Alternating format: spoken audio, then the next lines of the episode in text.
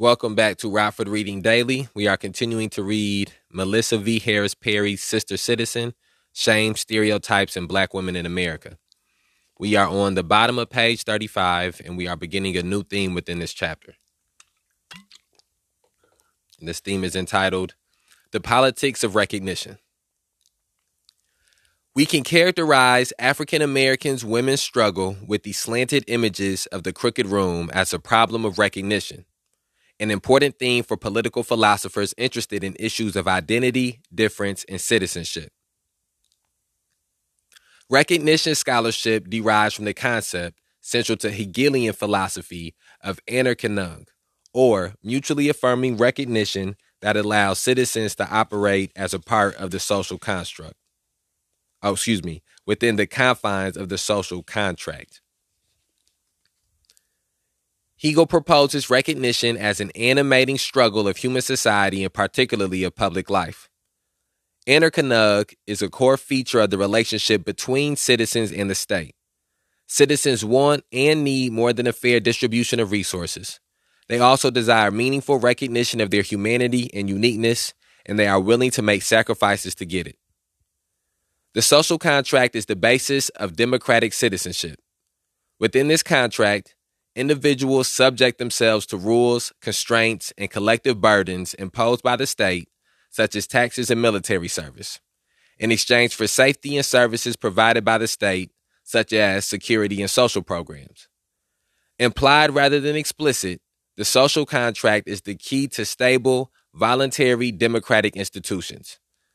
The social contract of democratic governments assumes that governing authority derives from consent of the governed rather than from divine command, hereditary connection, or armed capacity.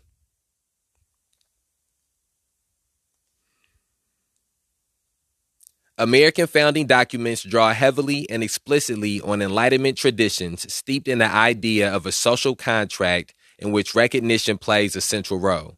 For example, the Declaration of Independence asserts citizens' collective right and responsibility to draft a social contract that allows not only safety and freedom, but also the pursuit of happiness. Although liberal social contract theory is aggressively individualist, Hegel's theory of recognition is aware of recipro- reciprocity and of community and social relationships. Excuse me.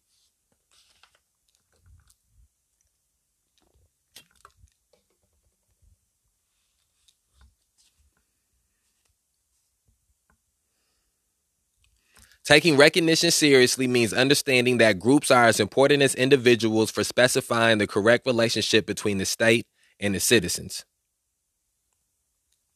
Citizenship is more than an individual exchange of freedoms for rights. It is also a membership in a body politic, a nation, and a community. To be deemed fair, a system must offer its citizens equal opportunities for public recognition and groups cannot systematically suffer from misrecognition in the form of stereotype and stigma. In the next chapter, I describe how this democratic requirement of equal recognition has been violated for African American women in their relationship with the American society and state. But first, I want to pause to explore why political theorists consider recognition so important to the experience of citizenship. According to Hannah Arendt, Arendt, the public sphere makes a unique contribution to human self actualization by offering opportunities for recognition. Quote, the public realm was reserved for individuality. It was the only place where men could show who they really and inexchangeably were. It was for the sake of this chance and out of love for a body politic that made it possible to them all that each was more or less willing to share in the burden of justification, defense, and administration of public affairs. End quote. People are willing to do the work of citizenship, Arendt suggests, because the public sphere offers them a chance to be seen and recognized as unique individuals. Her reasoning hints that recognition is part of the solution to the collective action problem represented by the democratic social contract, the problem of ensuring contributions to the collective, such as taxes or military service, even when an individual's personal interests might be served by refusing to contribute. To the extent that people crave recognition opportunities made possible only by participation in the public sphere, recognition acts as a selective incentive, encouraging pro social behavior and freeing the state from enforcing all contributions through threat of punishment.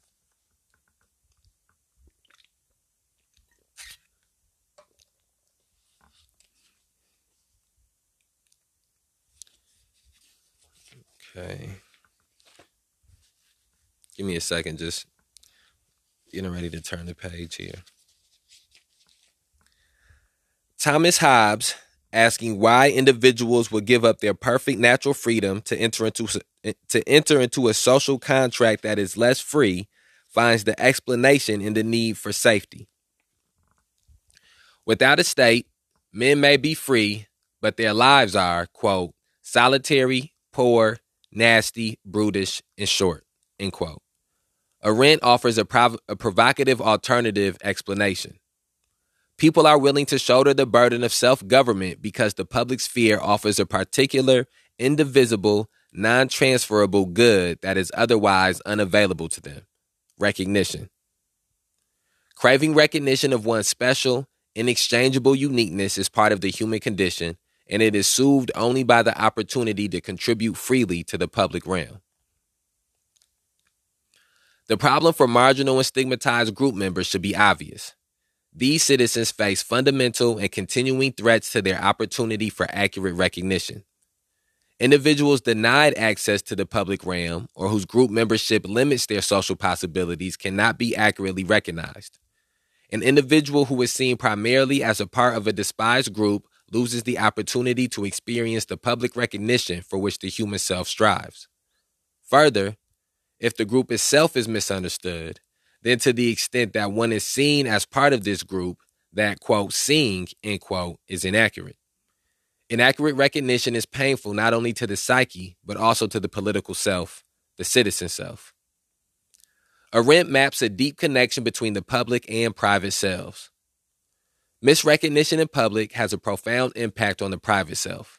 Quote, since our feeling for reality depends utterly upon appearance, and therefore upon the existence of a public realm into which things can appear out of the darkness of sheltered existence.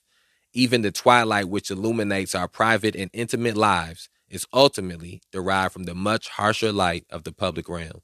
End quote. Despite its importance, Arendt refuses to fetishize the public sphere. Recognition in public begins with nurturing solitude in a protected, autonomous private realm. Individuals need sheltered, private space not available to public view.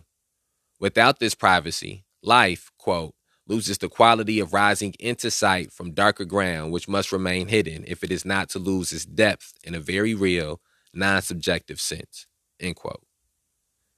The need for privacy creates another dilemma for black women. In the next chapter, I argue that because of their history as chattel slaves, their labor market participation as domestic workers, and their role as dependents in a punitive modern welfare state, black women in America live under heightened scrutiny by the state. As members of a stigmatized group, African American women lack opportunities for accurate, affirming recognition of the self, and yet must contend with hypervisibility imposed by their lower social status. As a group, they have neither the hiding place of private property nor a reasonable expectation of being properly recognized in the public sphere. This situation undermines the intersecting needs for privacy and recognition that underline the democratic social contract. Okay, let's have a reflection here because it's going to be, I think we got a few more pages before we either end the chapter or have a changing in the theme of the chapter. I'm going to get a drink of water real quick. And then, well, this is one of the things I enjoy the most about reading a book that I have not read read yet and reading from an author that I have not read from before is every author has their own their own art to the way they put words together. And specifically when you begin to read about things that are mm, social commentary and political commentary everybody's ideology and the way they form their ideology and the way they articulate how their ideology, the, the formation of their ideology is just, uh, is very satisfying to me because it always sort of fills in. Uh, for me personally, some of my belief systems, more my belief system specifically around so some of these social issues as police terrorism, mass incarceration, and racial injustice are sort of drawn in in black and white. And I don't mean that to, to say that I think that the problems are black and white. I think that there's a lot of gray area within the problems. I'm not using it in that type of a metaphor. I'm using it as a like maybe a coloring book. So I have these lines that are drawn where these are things that I believe in or I don't believe in, and I won't waver on these things. These is this is where my ethics line up and where they don't line up, and I won't waver on these things. And a lot of that is based on my personal experiences, as it is for a lot of us. However, each time I read about, read another book or listen to another speech or read another essay, watch another documentary, have another conversation with another person that's experienced some of these things those pictures that are drawn in black and white begin to have more colors to them. Uh, they begin to have maybe thought bubbles on the picture. Uh, the picture just begins to become more detailed and more colored, and the and that's what I that's one of the goals that I have for this for Reading series in general is that as I've said before, each one of these books is like a piece of a puzzle, and we're trying to put together the the bigger picture of the issues of police terrorism, mass incarceration, and racial injustice. And so each book that we read sort of complements the next. And so I say all those things to say that within here, uh, within women, race, and class, Angela Davis sort of spoke to us with some ideology behind it and some political, a lot of political commentary behind it, and some ideology and belief system was within there uh, but a lot of it was sort of just giving historical facts about what about the the the issues of women, race, and class in this country, dating back from the inception of the country to when the book was written. And I think what we have seen in this first chapter here, uh, entitled "Crooked Room," is Melissa V. Harry, excuse me, Melissa V. Harris Perry giving uh, pol- giving a uh, some of the idea, ideological concepts that have derived from that experience.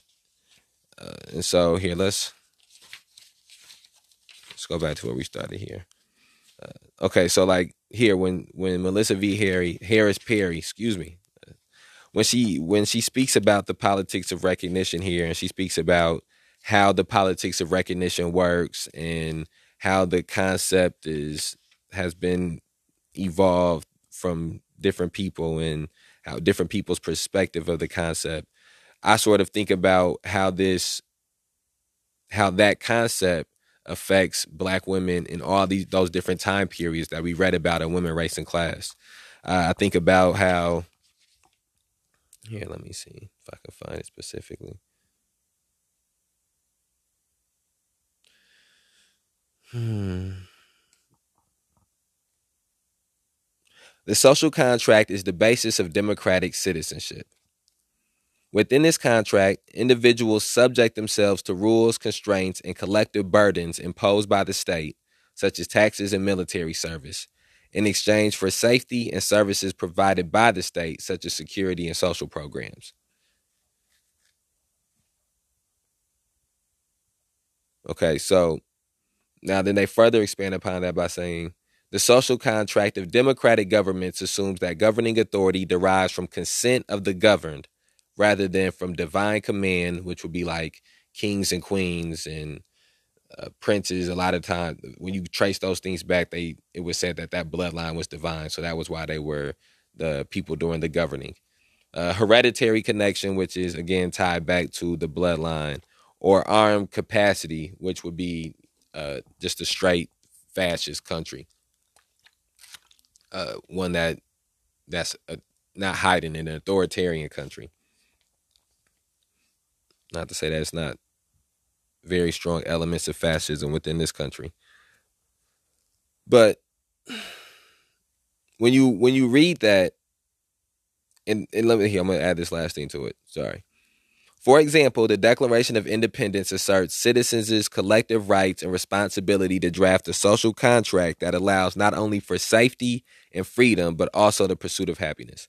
So, all of these things that are being talked about within this social contract or the concept of the social contract are things that have been routinely denied to black women, that have been routinely denied to uh, black people as a whole.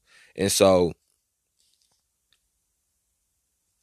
and again within this they talk about how this is an individualistic concept but they talk about the and i think one of the things we've talked about here too is the importance that collectivism is something that is important and that collectivism has to be heightened for us to be able to uh, combat properly racism and and capitalism and, and exploitation and oppression is that we have to have a, a heightened sense of collectivism. Uh, however that collectivism cannot come at the expense of an individual. And so I think one of the things that the social contract is talking about is about somebody's individual relationship with the with the state and how how negative impacts from that individual relationship with the state can have an overall negative impact with the collective relationship with uh, a specific community. Mm. And the, and the concept that they put to put out there of or excuse me the concept that Melissa V. Harris Perry puts out there about the public realm I think is something that I guess maybe I have thought about before but never articulated and that's one of the things I wanted to say is that a lot of these these books that have these social commentary and political commentary. People articulate things or put things into words that maybe you subconsciously had thought about or subconscious subconsciously knew, but had never consciously sort of uh, framed and phrased together. Uh, and so, I can guarantee that this will be one of the books that reading it a second time with the understanding of sort of what where the journey takes takes me will be very fulfilling, and I'll be able to sort of probably speak a lot better initially after some of reading some of these concepts. But again, I think that it's important to make sure that as we're reading things, we're taking moments to be able to figure out how these things that we just read fit into previous things that we've read.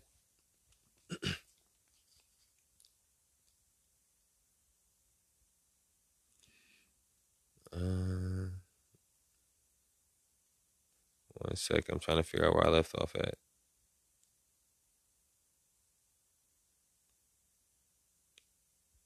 Okay, here we go. Recognition is a useful framework because it emphasizes the interconnection between individuals and groups. Individuals from disempowered social groups desire recognition for their group, but also want recognition of their distinctiveness from the group. Thus, many African Americans bristle at the idea of color blindness because it suggests that race is irrelevant to identity. They want to be understood as black and thus tied to a history and culture associated with blackness. At the same time, they do not want to be reduced to their racial identity alone. Just recognition means being neither blind to nor blinded by identity differences. Just recognition means being neither blinded to nor blinded by identity differences. Misrecognition has been a central theme in African American intellectual traditions. In The Souls of Black Folks by W.B. Du Bois, he describes the experience of living behind a veil and asks, quote, how does it feel to be a problem, end quote. This formulation of Black life in America emphasizes both the physical barriers imposed by segregation, which make it difficult for Black people to be seen, and the dispositional racism that views Black life as problematic for the nation. Ralph Ellison's stunning novel, Invisible Man, is a masterful treatment of the recognition crisis faced by Black Americans. It opens with a, de- a declaration of misrecognition. Quote, I am invisible, understand, simply because people refuse to see me. End quote. Ellison's protagonist struggles with multiple forms of misrecognition. He finds that he is sometimes hypervisible exposed to the aggressive and unwanted gaze of tormentors, and at other times transparent, as though those who, whom he encounters can simply see through him. Always, racism keeps others from seeing him accurately.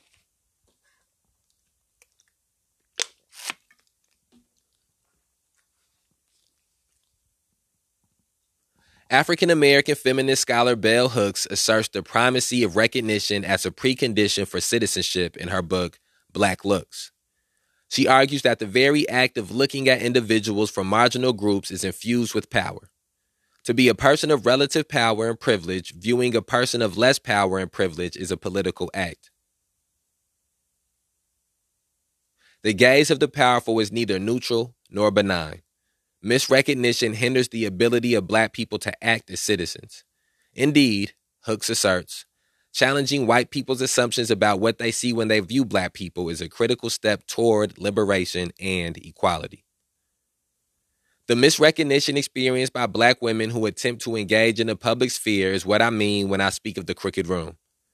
By emphasizing recognition in my analysis, I am making a specific and potentially controversial choice.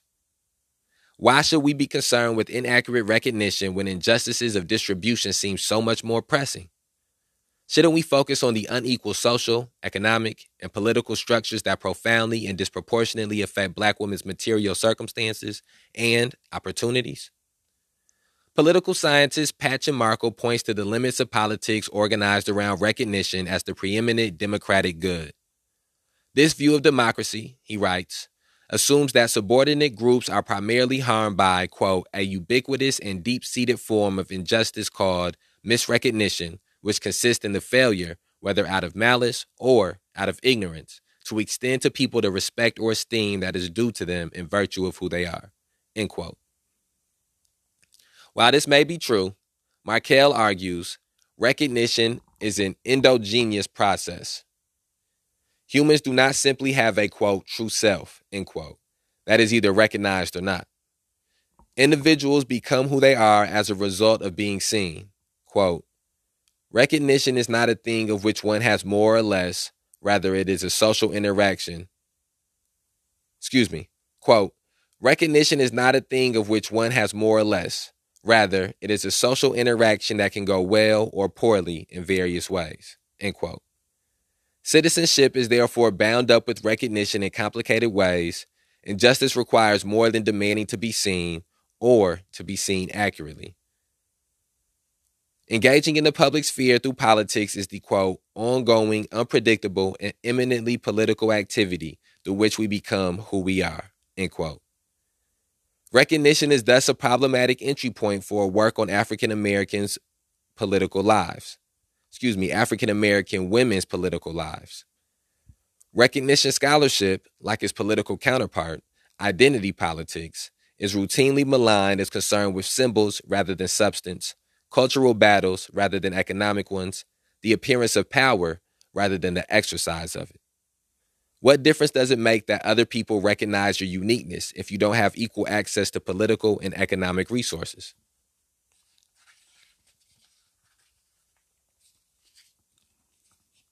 The social and political theorist Nancy Fraser has been critical of the ways that a focus on recognition can silence concerns about economic redistribution. She levels a damning criticism against the aurists of the multiculturalism who seem concerned more with the culture wars than with the material circumstances of marginal people. But rather than discard recognition as a theoretical framework, Fraser encourages us to see the interplay of recognition and redistribution. Recognition of race, gender, and sexual identity is not, she argues, simply a matter of self actualization for the citizen, nor is recognition solely a matter of personal interactions among individuals. Hold on, I gotta get something to drink.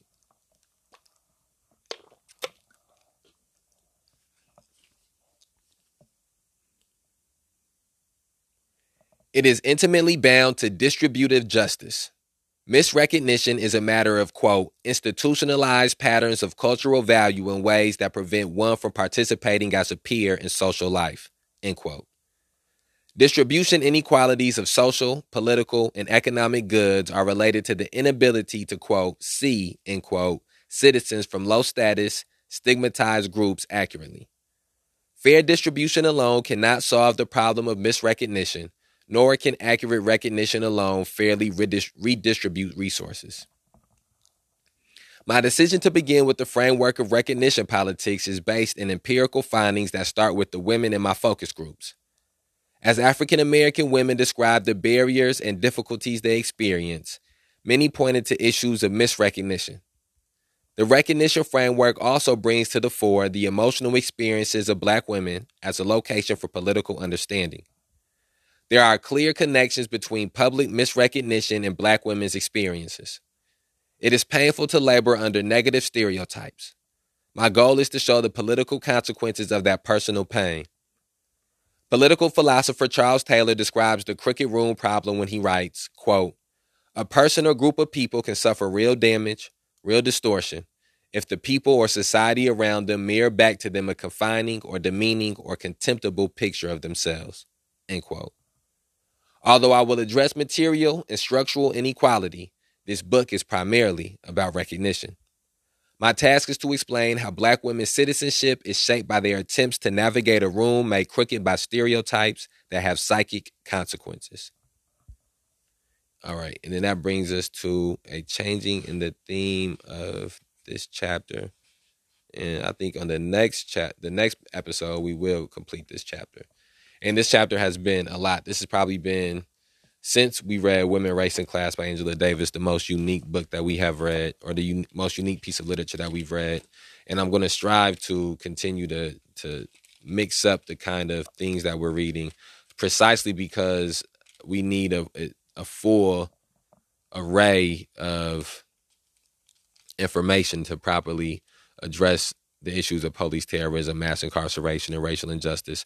And it's clear that this is going to fall more in the racial injustice part of that that three-headed monster but i think what's important for us to point out is that we have established over past episodes and past readings that anything that falls into one category inherently is connected to other categories so i'm sure that we will also learn about police terrorism and mass incarceration within the passages that are yet to come.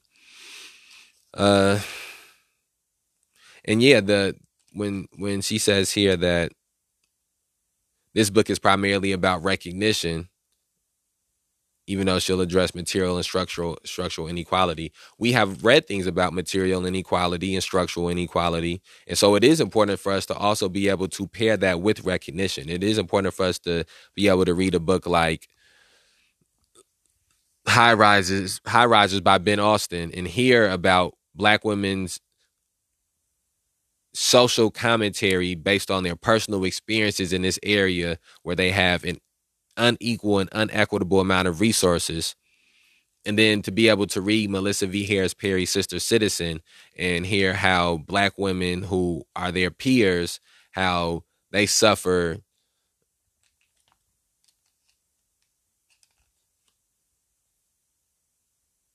internal uh, how they how they suffer internal uh, consequences or the internal residual effects from that and hearing that be phrased in a i don't know if it's ideological i guess we haven't got deep enough to know if there's going to be an ideological but as as melissa v. Harris perry put it i'm trying to put it in I'm trying to make it too complicated.